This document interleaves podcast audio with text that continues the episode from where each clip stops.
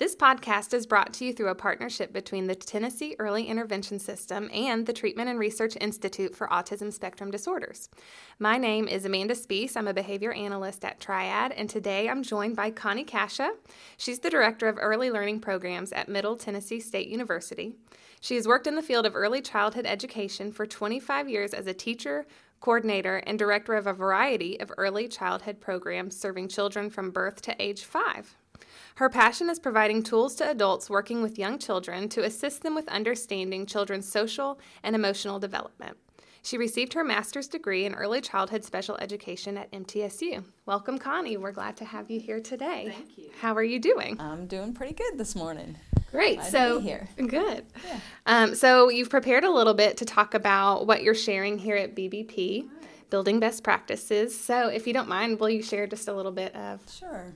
So I've been involved with the states. It started out as an initiative. It's now it's a project. I'm building Strong Brains Tennessee, and the focus is on um, how we support young children's learning, as well as looking at um, adverse childhood experiences or ACEs, um, as they're referred to, and helping us recognize. Um, what's happened to children versus what's wrong with children. Um, our focus, as I said, is on um, brain architecture. So we want to look at how children's early experiences build synapses in the brain. We know that as a um, builder of homes, it's easier to build it right the first time than it is to go back and remodel. So we want to help um, educators and families better understand how to help children make great connections early on um, as it progresses into how they, they learn early or later on in life. Um, some of the statistics around uh, young children um, that we know is that opposition defiant disorder, children um, from ages um, 3 to 12, 6 0.5% to 16% of children in the United States have been identified as having oppositional defiant disorder. There's an estimated 20% of American children and adolescents, same ages or a little bit older, ages 9 to 17, have a diagnosable mental or addictive disorder. And you know, we think that that's pretty high um, when we think about that. Um, and we know that the impact of poverty plays a role in that. So um, about 45% of those children um, live in poverty, and then 50% of those children um, get suspended or expelled or drop out of school. And so part of the um, Building Strong Brains Tennessee focus is on let's start early because we know it's going to impact education, it's going to produ- um, impact productivity and um, lifelong health. So, Yeah. again, starting early. Um, we also know that students with emotional disturbance reported use of alcohol, illegal drug use, and marijuana use um, more so than, than their peers. And so, again, it goes back to the practices and our mental health early on and, and how it impacts the rest of our lives. Um, so, the, the good news, though, is that there are some evidence based practices that help support uh, children um, getting through these experiences. And so we want to make sure that we're helping educate families, providers, child, early childhood providers, the community about the importance of the early years and what they can do to help support that. That's So, great. yeah. Thank you for sharing that. Absolutely.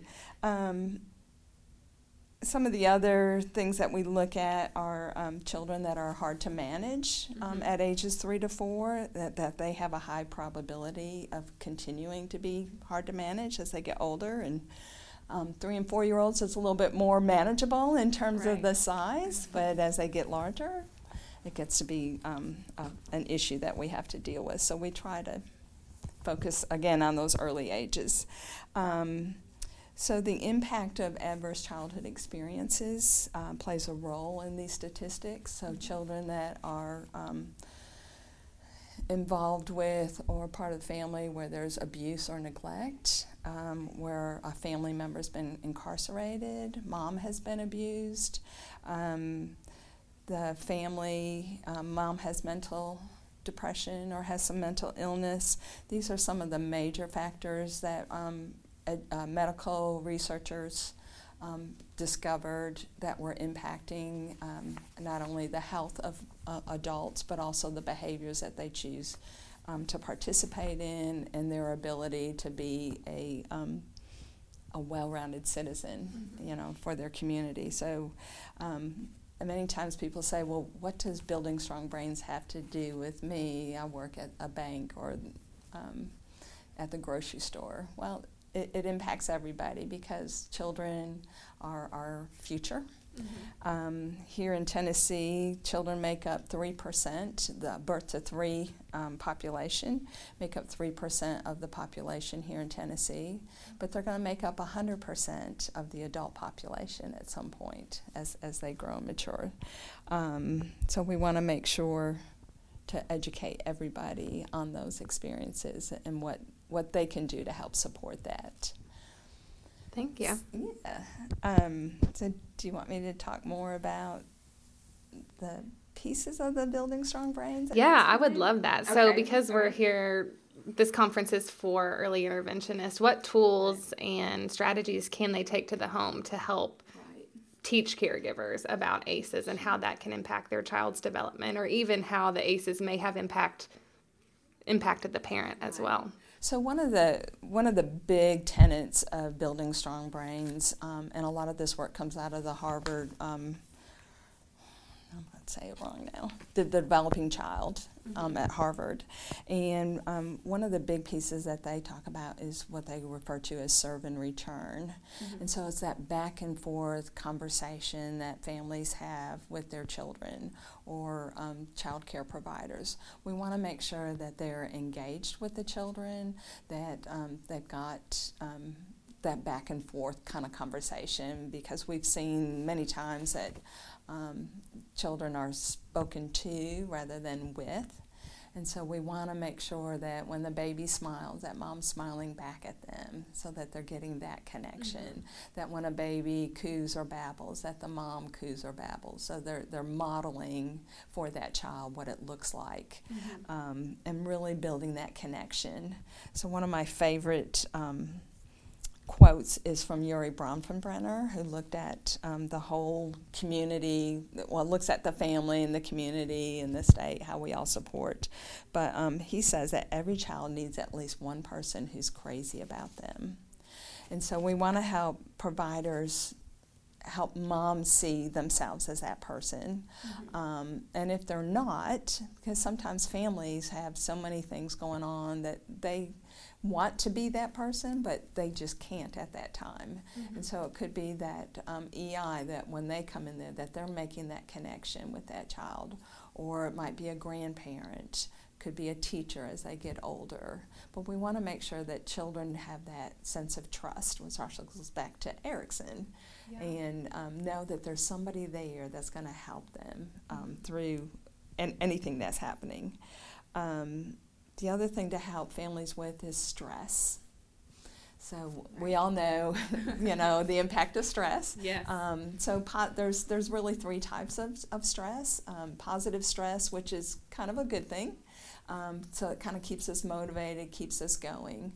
Um, so getting up in the morning and you can't find your car keys. All right, so that's kind of that stress. I'm, i need to get somewhere, and um, you know, you find them. Yeah. So you, you're stressed for a little while, but then your body goes back to normal and, and things go on. And then they have what's called tolerable stress, and that, that's a little more um, impactful, lasts a little bit longer than that positive stress. And so we want to help um, families see the difference between positive stress and then the next level, which is toxic stress, mm-hmm.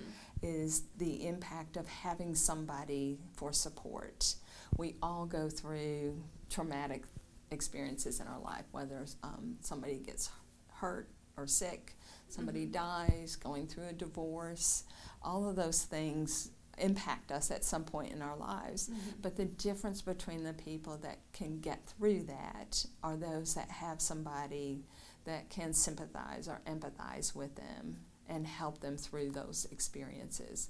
And so we want to help families recognize um, who is their support person. Mm-hmm. And I know TEIS is really big on family supports and making sure that families have somebody yeah. that can help them, kind of like that one person for them as well, yes. um, that will help get them through that.